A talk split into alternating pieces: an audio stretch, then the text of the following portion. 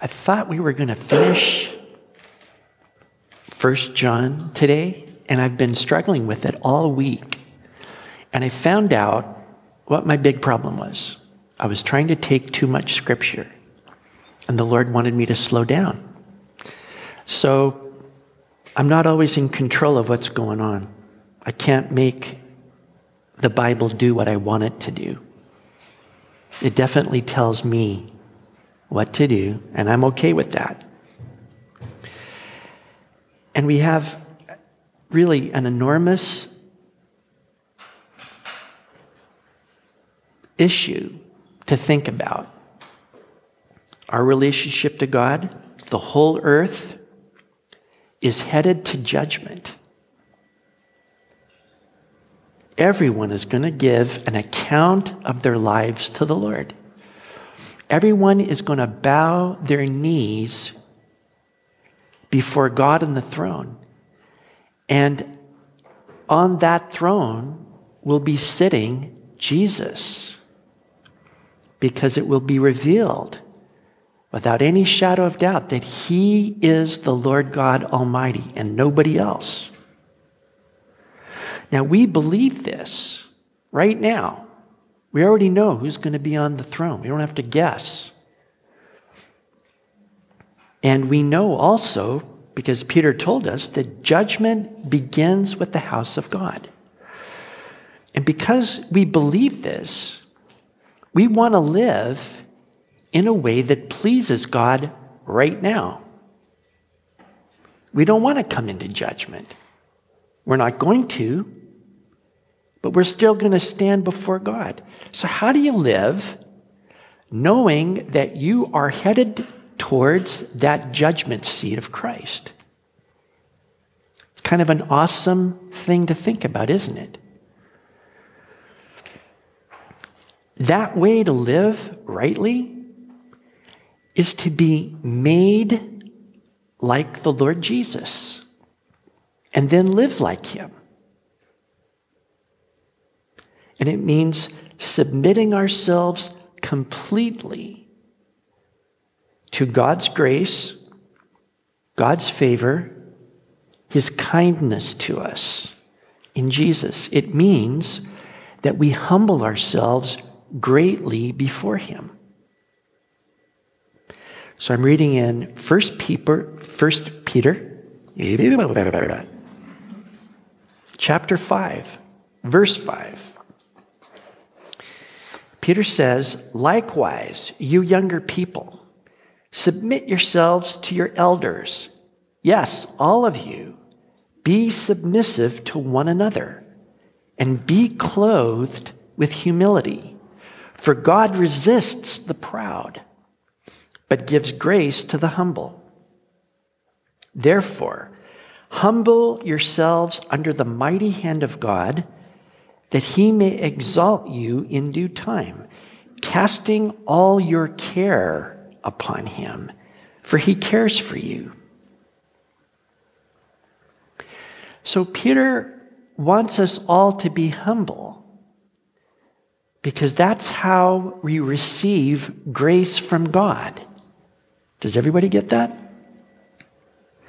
Now, you know that our salvation results because of God's favor, His grace. And I was thinking about how God told Moses, I will have mercy on whomever I will have mercy, and I will have compassion on whomever I will have compassion. And the Apostle Paul adds this So then it is not of him who wills, nor of him who runs, but of God who shows mercy. None of us wake up and say, you know what? I'm going to get saved. I just feel like it today. None of us are looking for that at all. God has to go find us. And in fact, we read that He chose us in Christ before He made the world. So I had nothing to say about that. That's pretty amazing, isn't it? Now, when God says this to Moses, it's when the entire nation of Israel sinned before God. They made a golden calf and worshiped it while Moses is up at the top. They said, We don't know what happened to Moses. So let's make gods and let them go before us. Let's whoop it up. And they did. So the entire nation had forfeited their lives. They were dead. And Moses says, Well, if you blot them out, blot me out as well. Kind of sticking up and being solid with his people. And God says, You know what? I'll have compassion on whom I have compassion and I will have mercy on whom I will have mercy. In other words, God deals with them in grace with no deserving on Israel's part. They have not one leg to stand on, no bargaining, nothing with God. And God says, I can do this because I'm God. And I can show favor because I'm good. Now, God doesn't reward us according to our deserving. If we got what we deserved, we would be in hell tonight. And so, God has mercy on us because He's good. That is the basis of our salvation. Not that I'm good, not that I keep proving how God should bless me, because I've already blown it. And you have already blown it. We're in the same position as Israel. And so the only reason that God saves us is because of Him. He is good. It's out of the fact that He blesses, and not that we're worthy of it. So He sent Jesus to die for our sins. And we didn't deserve that and he rose from the dead that we might be born again and receive Jesus eternal life. Now, our lives as Christians begin with humbling ourselves before God. Isn't that how you became a Christian? We have to confess, I have sinned against you. I deserve your punishment. But Jesus died for me. So forgive me, please, and make me new. Have you ever done that? I see a head slightly moving. Now, was did you find that humbling? It was embarrassing. I never felt so low.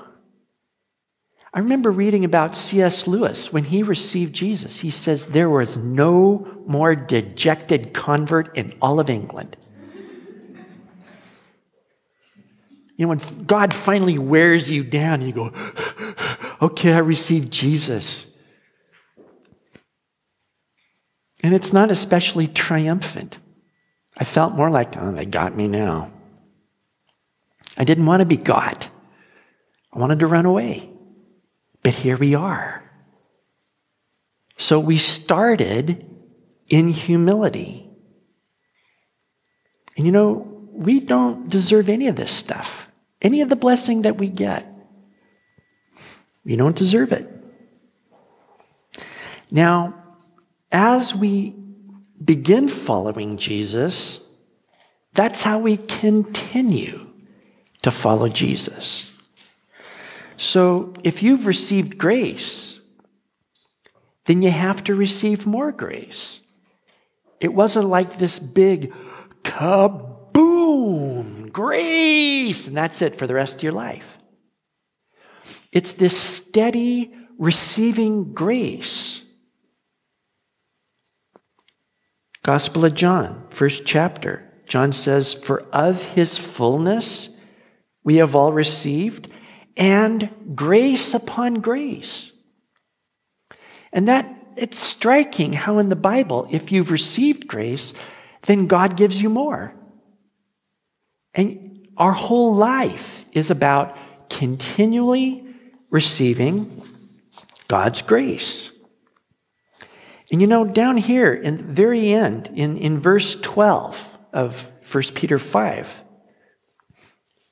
Peter says, by Silvanus, our faithful brother as I consider him, I have written to you briefly, exhorting and testifying that this is the true grace of God in which you stand. So, because we believe in Jesus, we stand in this grace. This is where we want to stay. We want to continue in this place where we receive God's grace continually until we're done. And when we're done, then we're exalted with Jesus. But as far as the rest of our earthly existence here, where do you want to be? I want to be in this place where God blesses. And I don't want to move outside it. Okay? Peter says everybody is supposed to humble themselves before God and one another. Did you notice that? He's talking in verse 5 about you younger people, submit yourself to your elders.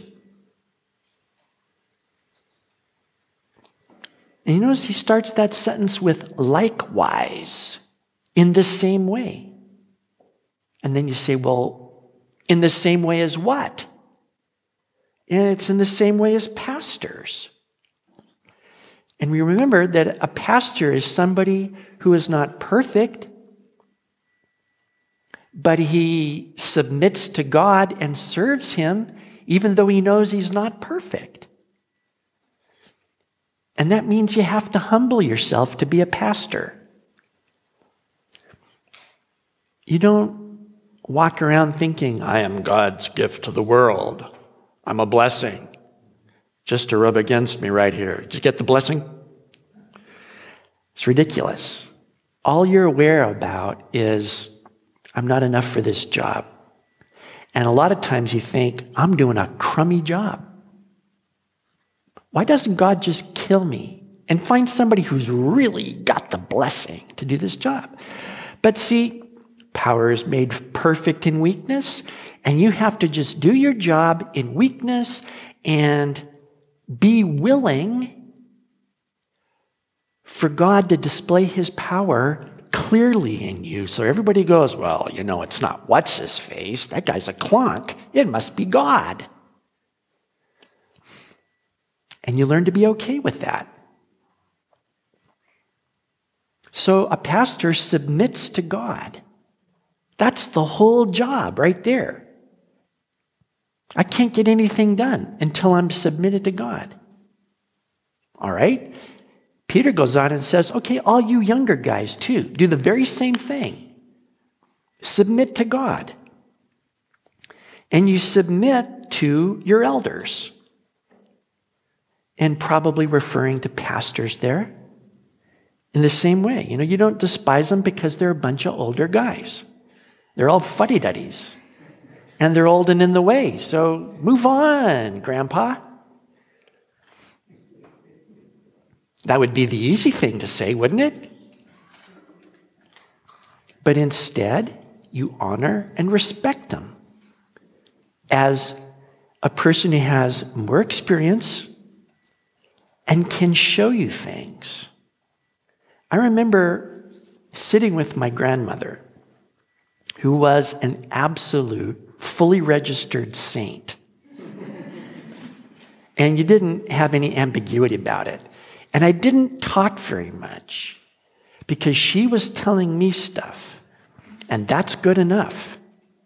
Whenever you find somebody who really knows God, you don't tell them anything. You ask some questions and get them going. And then you can learn something. See? Because they've been around the block a few times and they're still alive. Now's the time to get it. You know, you just feel like you're just starting to get what it means to follow Jesus, and then you're gone. So get it now while you still can. So that's the attitude he's saying. These guys are here to help you inherit glory. And I learned some very cool things from my grandmother. But you know, he doesn't spend a lot of time on that. He says, Yes, all of you, be submissive to one another. To show one another that kind of respect and honor. And not to assert yourself, but to respect them as above you. And he says, be submissive to one another and be clothed with humility. Now, this is what Paul says in Philippians chapter 2. Therefore, if there is any encouragement in Christ, if there's any consolation in love, if there's any fellowship of the Spirit, if any affection and compassion, make my joy complete by being of the same mind, maintaining the same love, united in spirit, intent on one purpose. Do nothing from selfishness or empty conceit, but with humility of mind, regard one another as more important than yourself. Do not merely look out for your own interests, but also for the interest of others. So, humble. It means thinking about others as more important than yourself. God is more important than you. Others are more important than you. That doesn't mean you're unimportant or that, you know, get rid of him doesn't count. It just means your attitude is to esteem others as more important than yourself. You think about others. You're concerned about is this person going to make it? Like, I'm squared away. I know where I'm going, but are you taken care of? Are you going to make it? Why not? What can I do so that you will be encouraged? You will make it. Because when you make it, I make it because I helped you. When you're victorious, then I'm victorious. When you're glorified, then I'm glorified. That's humility. Now, the way we think by default is I'm hot stuff and you all stink. I'm the only imper- important person in the room. The rest of you are like just a little bit above dust, and I don't care. So I can treat you any way I want. And it doesn't matter because you don't count. So I can be brutal to you. I can put you down. I can be snarky. Mm. See, it doesn't matter because you're worthless. And everybody appreciates that too, right? You love being insulted and treated as though you were nothing. So you just get angry you just say, Who do you think you are? And of course, the answer is, Well, who do you think you are? And all of a sudden, we're on Facebook or Twitter or wherever it is where we flame throw each other. Who do you think you are? Well, smarter than you. Is there any wonder why the world is falling apart? Because every single person of 7 billion people is convinced their God and everybody else is toenail scum and not worth anything. And it's chaos. But there's one place you can go where it's not chaos, where it's ordered, and where every person is actually looking out for the others and saying, Do you need some help? How are things going? How can I make it better? How can I get you where you need to be? What can I do for you? What do you want? What do you need? And everybody's helping one another out. And guess what? It's not chaos, it's order, it's love. It's like heaven on earth because there's love and concern and respect. Do you see that? Now, that is completely unlike everything else on the planet. So, the only way to be this way is a miracle. Because as we are right now, it is impossible. In other words, we need humility. And the Apostle Paul talks about how we get humility in Philippians 2. He goes on to say, Have this attitude in yourselves, which was also in Christ Jesus, who, although he existed in the form of God, did not regard equality with God a thing to be grasped, but emptied himself, taking the form of a bondservant and being made in the likeness of men. Being found in appearance as a man, he humbled himself by becoming obedient to the point of death, even death on a cross. Now, Jesus said, When you see me, you are seeing the Father. If you see me, you've seen God. So Jesus is demonstrating to us that God is humble. God considers others more important than himself. And when you think about how God is God and he's transcendent, far above us, he's God and we're little tiny people made of dust running around thinking we're something. And he considers us more important than himself. Because the Father sends his only begotten Son, and the Son says, I will die for everybody. He obeys the Father to the point of death. Now, to obey somebody else and disregard yourself means humility. You're not thinking about yourself. Because if you thought about yourself for a minute, you would say, well, wait a minute, I'm going to die for 7 billion people? I don't think so. And that's it. We all die and go to hell. So without humility, nobody gets saved.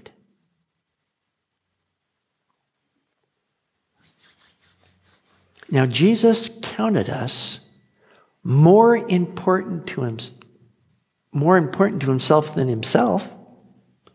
And because he's humble and thinking about us, he's taking care of our needs, which is to get saved and go to heaven.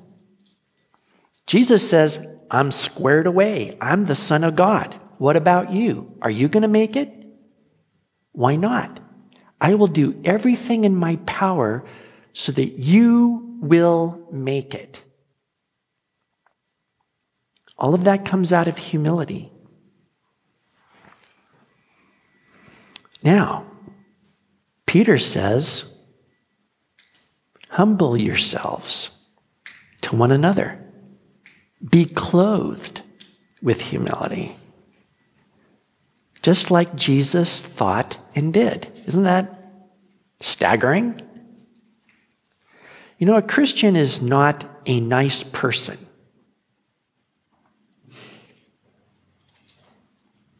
who doesn't do anything, you know, just exists. A nice person doesn't get in your way. What a nice Christian man. What does he do? Nothing. He's nice. Oh, aren't you nice? Absolutely not. To be a Christian means to be completely different from every human being on the planet. It means to be God like. It means to be perfect, like God Himself. And the only way to do this is to be clothed with Christ, because then you will be clothed with humility. You're clothed with His death to your own pride and arrogance and unwillingness. And you're also clothed with his life. And this life, new, created in his image, that says, you know what? I'm okay. What about you? How can I help you? How can I make your life better? How can I help you to obtain eternal glory? Because when you make it, I make it. I can give all that I have and enable you to make it, and I'm not going to lose out because when you make it, I make it. Well, Jesus, we can look at him and know what it means to be humble. Now, the only way to be like Jesus is the grace of God. All right?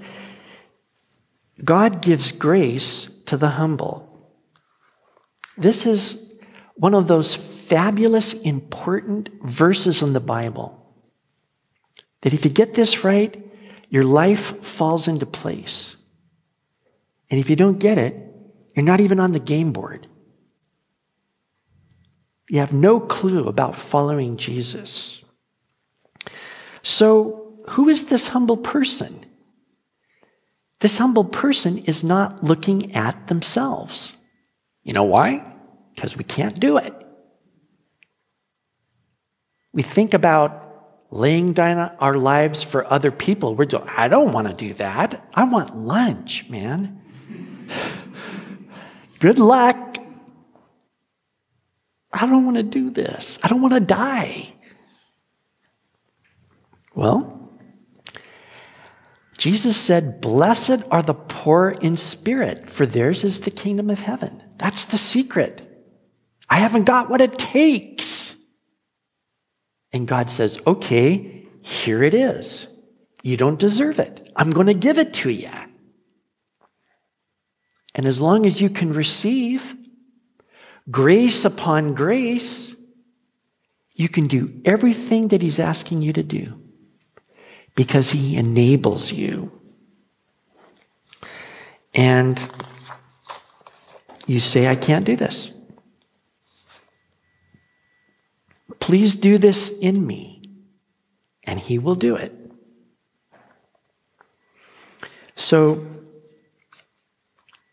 this is Peter's great command in verse 6 Humble yourselves under the mighty hand of God, that he may exalt you in due time. This is our life on the planet from here on in. Humbling ourselves under God's mighty hand. And it means you're not fighting God like everybody else who resists God.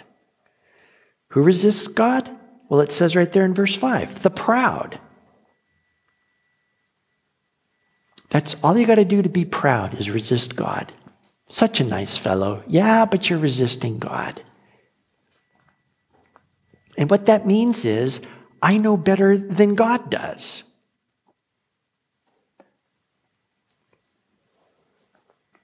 You know the questions. What would God do if I surrendered to Him? What would He do to me? Where would He send me? Who would he make me marry? He would probably wreck me. What does God know about living right in the 21st century? He's still up there wearing robes and sandals. Hopelessly out of date with the times. Would God let me watch Netflix? Don't touch my Netflix. See? And so, what would he do to me? I can't trust him. I am not going to just hand myself over to him and let him do anything he wants to with me. I want freedom. I want liberty. Well, Christian, when you hand yourself over to God, you can't make questions like, What's he going to do to me? Anything he wants. Remember, you don't have a leg to stand on. You're blessed to be alive and not dead. You live at God's pleasure. It's a miracle that God actually provided a sinless substitute for you so that you don't have to die. Right there, you're blessed. So you're free from eternal punishment right now. So you don't bargain with God. You don't say, well, look, uh, let's get this straight. I want this and this and this. And if I don't get this, I'm not cooperating. Go to the table with God and deal hard and get your rights. You cannot negotiate with God. You are not an equal with God. He doesn't have to deal with you. It's total surrender or nothing. Take it or leave it. Those are cute terms, aren't they? So you respond by saying, Yes, Lord. Those are two words that go together. Yes, Lord. And anything He wants, that's what you submit to. His mighty hand means His plan, what He wants to accomplish, and the power with which he accomplishes that plan. And I think the most concise way to express this is in Matthew 6. First, Jesus says in verse 24, No one can serve two masters, for he'll either hate the one and love the other, or you'll be devoted to one and despise the other. You cannot serve God and wealth. And then in verse 31, he says, Do not worry then, saying, What will we eat, or what will we drink, or what will we wear for clothing? For the Gentiles eagerly seek all these things. For your heavenly Father knows that you need all these things. But seek first his kingdom and his righteousness, and all these things will be added to you. So you humble yourself by seeking God's things first in your life. Your highest priority will be God's will. And the interesting thing is, you are freed up from worrying about the basics of life, all of them. Because God said you're to take care of His business first. And here's the deal if you take care of God's business first, He will take care of your business. Isn't that an amazing thing? He says, if you give me top priority, I'm going to take care of all the details that currently you're sweating about. Now, the opposite to God's will is my will first. And what happens then is that I worry. I'm worried about what I'm going to eat, what I'm going to wear, what I'm going to drink, how will I live. And I devote all of my energy to those needs until I'm exhausted. That's my full time job. And if I ever get all of my needs satisfied, then I will give attention to God. Have you ever done that? When does God get your attention? One half hour after hell freezes over. That's when. You never get everything lined up. It's not any of it worked out, and God basically is off the radar. He doesn't get any attention. No man can serve two masters, full stop. One or the other, but not both. So you have to put God's business first. This is humbling yourself under God's mighty hand. Does everybody see that? So I thought about some ways where you seek God first. Are you interested? One way is that you give priority to knowing God and His will for your life. That's why you read your Bible and you meditate and you pray every day. That is, it's not this thing that you have to do if you're going to be a good Christian. That has nothing to do with it. It has to do with this is the first time in my day. This is the first part of my day. And I want to give that time to the Lord. I want to seize that time because if I, if I don't do this first, I'll do it last or never. Isn't that funny? Have you ever watched your time with the Lord just slip away and all the craziness creeps in and you're running around headless chicken? And it's crazy. Your life is crazy. There's no order in it. Here's how you take order in your life and that you devote it to God first. Because you know, when you present yourself to the Lord and you say, Teach me, make me to know Christ, it's not words on a page and dusty doctrines. We are learning a person. We are learning a person. And if you don't have a priority of learning Christ, you'll never get there. It doesn't happen accidentally. You've already got too much to do. It's kind of what Martin Luther said. He said, If I don't pray for three hours in the morning, I'll never do what I need to do. My day will devour me. So, that's one thing. You give priority to knowing the will of God. You know what the will of God is? It's, it's the second half of all the epistles.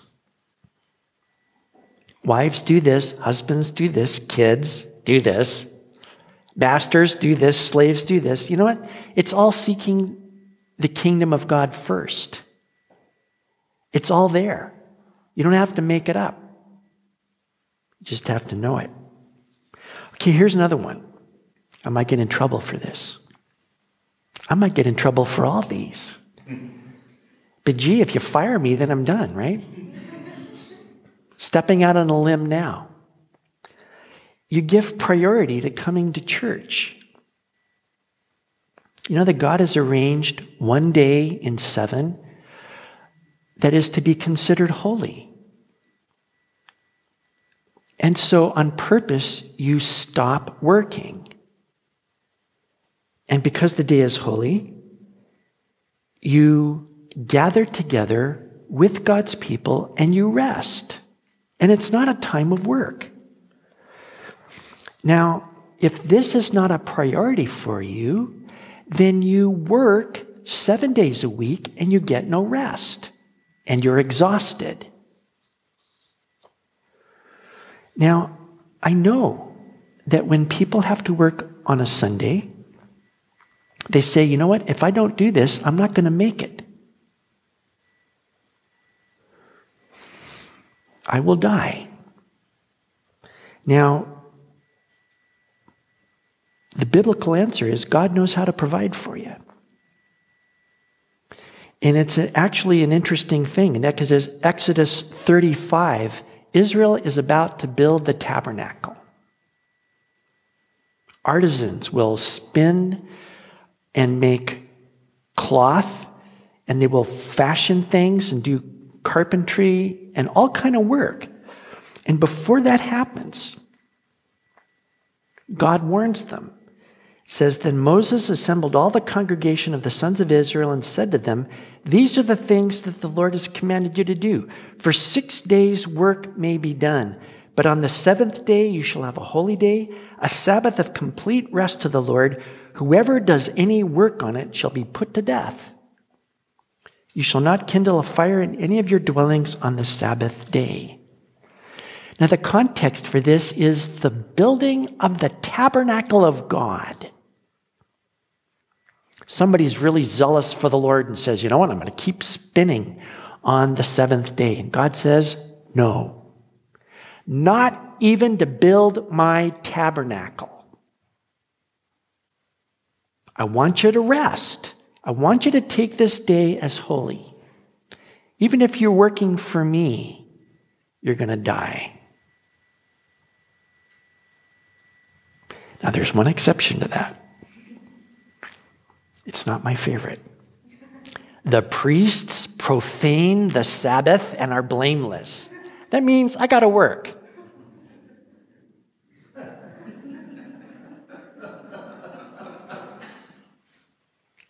I take my Sabbath on another day. Okay? I'm all right with that now. But that day is holy to me.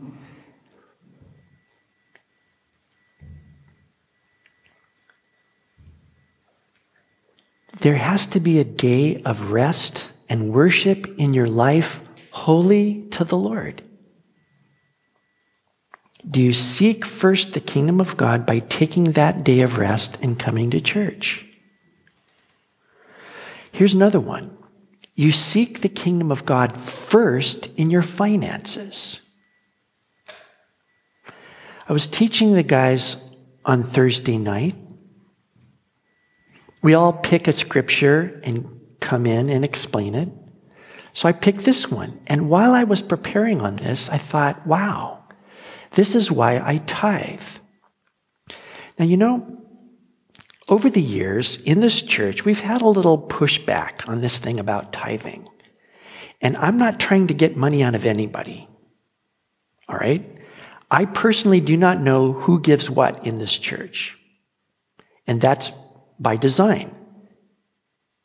So I just call up Bruce and I say, Bruce, do we have any money? He goes, Yeah. I go, Fine, great, thank you. We're done. That's all I want to know. Are we in the black? Or do we have to worry? So I'm not saying this because I'm trying to extort more money out of people. This is between you and God. But I realized this is why I tithe. There's a lot of reasons, but it's the scripture is in Proverbs 3, verses 9 and 10. It says, Honor the Lord with your possessions and with the first fruits of all your increase. So your barns will be filled with plenty, and your vats will overflow with new wine. Now, you know, this isn't in the, in the law, the commandment. This isn't a legal technicality. This is just honoring the Lord by giving back a token, which is 10%. Now, what God does is take that 90% and stretch it to somewhere around 140%, which is what? You know, we deal with pies pie charts that says this is 100% and you whack it up and after that there isn't any more. And so our minds think in pie charts. And we try to divvy it up so that we're going to survive. And every time we do that, guess what? We're going to die. And forget giving to the Lord because if we do that, we're going to die. So that's why I read that scripture about Elijah in the beginning. See, Elijah shows up as this widow is picking up sticks and she goes, We're going to die. We're going to die. And he says, Give me a drink of water. She goes, Okay. And up, oh, by the way, why don't you make me a little cake first? She goes, Well, as luck would have it, sir, I'm going to make me a little cake. My son and I, we're going to eat it, and then we're going to die because we don't have anything left. Are you trying to tell me we need to die a little sooner? Thus says the Lord God, I want you to die. He goes, No. Just make me one first. Because the Lord says, that little sack of flour is not going to run dry, nor the jar of oil until we're done. But you got to make me one first. Now, is the prophet just being this big selfish jerk? Or is God making a point? You put God first and do what he says, and then he's to take care of you. And the, the record says somehow that little sack always had more flour for one more. One more. One more. For three years, there was always one more left in that thing. Did the sack explode with flour and over this, you know, just, oh, looks like we're going to make it? Nope, just has one more. And then. So, I remember when I started to tithe, and I remember being scared. I remember thinking, is this going to work? Or am I going to die? And in the end, I decided, well, if I die, I die. At least I'll be dying under the mighty hand of God. I hope you're watching.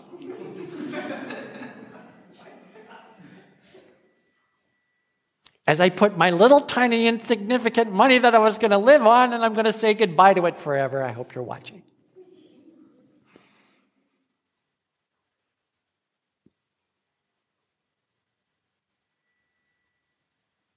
That was about 45 years ago. And you'll notice I'm still alive. Good trick, huh? I thought I was going to die. And actually, I wish I could say that I never worried since. But in fact, I have worried because it didn't look good. In fact, it looked sometimes like I was going to die. And I didn't. And the funny thing was, something would happen which I could never explain. But I learned that God is going to take care of my life. And here's the deal I give God 10%, He takes that 90% and stretches it like silly putty. I can't explain it. I don't know how it works. But I'm okay with that now. And see, God is not going to just do this health and wealth thing so that our houses are overflowing with money and we're all be driving new cars and everything's great and we never have to suffer. But what he's saying is, I'll take care of you. I'll give you what you need. Sometimes we need to be really low in our finances and very honest before God and say, God, it looks like I'm going to die. Please let me die under your mighty hand. That's a safe place to be, you know. I tell you, I'm the most chicken missionary pastor that ever walked the planet. And I'm still alive. And I have to say, I am so sorry, God. I'm so sorry that I worried and I didn't have to because you're faithful and true. And that is my honest testimony. Now, here's another way to seek first the kingdom what you do in your job. I run into people who are not sure what they ought to do. And they want to do this, they want to do that. Uh, I don't know. And I, th- I always say, why don't you ask God? What do you want me to do? Lay it before him. Say anything you want, anywhere you want, whatever you want. What do you want? And let him figure it out. You lead me, you guide me, I'll do whatever you want. But here I am. See what God will do. Let's say you don't like your job right now. Say, okay, God, anything you want. What do you want? And I'm yours, and I'll do anything you want.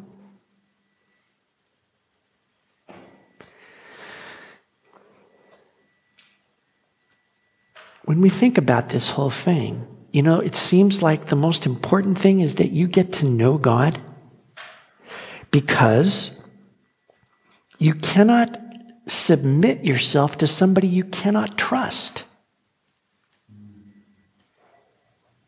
You're not going to hand your life over to some psychopath to run it any way he wants, but you have to be able to trust him. So, to the extent that you do not trust God, you are not humbling yourself under his mighty hand. Get that?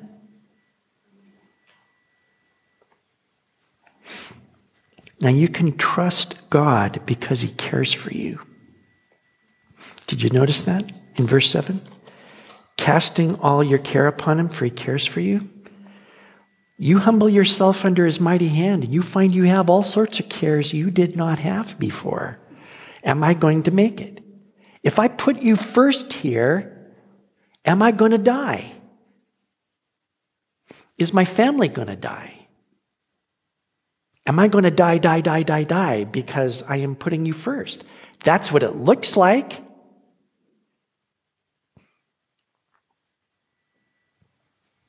You know, when Shadrach, Meshach, and Abednego were going to trust God and not have any gods before him, Nebuchadnezzar says flat out, I am going to kill you. Is there any God that can save you out of my hands? I am God. And they say, Well, you know, our God is able to save us, but if not, we're still not going to bow down. They don't have any guarantees from God Shh, don't worry about it. I got this one. For all they know, they're going to die right now. And then Nebuchadnezzar throws them in, and guess what? They're not dead. That's pretty cool. In a blazing furnace, seven times hotter than usual, walking around outside. Nebuchadnezzar goes, Wow. And the fourth one is like the Son of God. Come out of there. Why don't you come in and get us?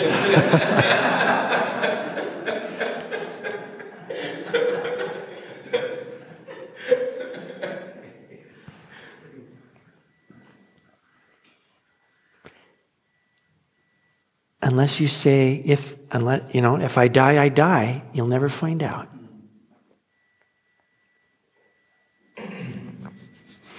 Well, you can trust God because He cares for you. Yes, God is mighty. Yes, He can crush you like a flea. You cannot bargain with Him, you cannot dictate to Him. But He does care for you. So, you know what? You humble yourself and you cast all of your cares on Him. You push those cares on Him. You say, you know what? I'm obeying you. These are my worries now. These are my fears. These are my responsibilities. This is all my business. I'm pushing that on you. And he says, okay, now I'll carry you. And see, you're receiving God's grace. You put yourself in a helpless spot. God says, I will provide. I will do this. Remember when Paul has this thorn from Satan in his flesh? And he prays three times, Oh God, take this away from me. And God shows up on the third time and says, No. I like it there. I like you weak because then I can display my power through you. Power is made perfect in weakness. And Paul says, Okay, I'm, I'm good with that. You want me weak? I'll be weak. I'll humble myself before you.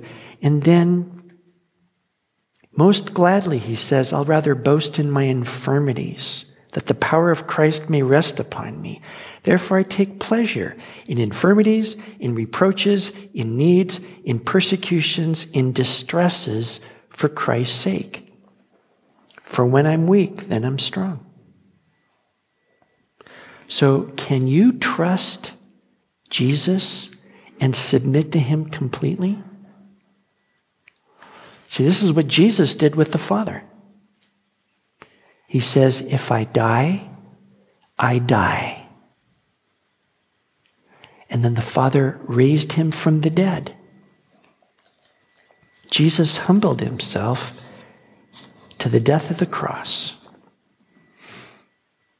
And the Father has exalted him and we're going the same way. So you trust and submit unto death with Christ, and you also will be exalted with Christ. Let's pray.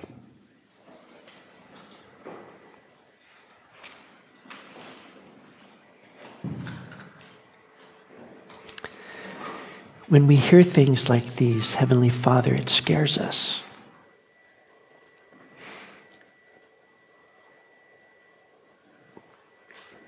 Because it's scary to trust somebody we don't know. And this shows us how much we know you. And we know you a little bit. And we need to know you more.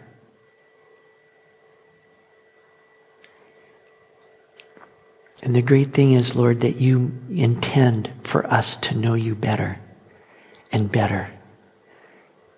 You want us to learn Christ. So we pray that you would teach us by your Spirit and enable us to humble ourselves under your mighty hand.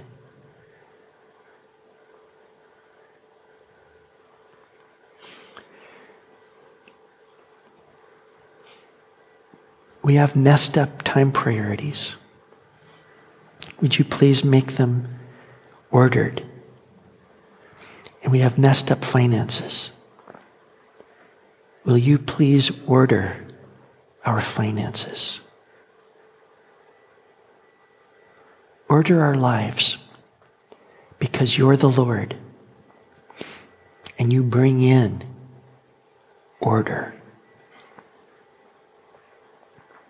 Do that for each one of us. And then we don't have to worry because you're ruling and you've got this. And we thank you and bless you. In Jesus' name, amen.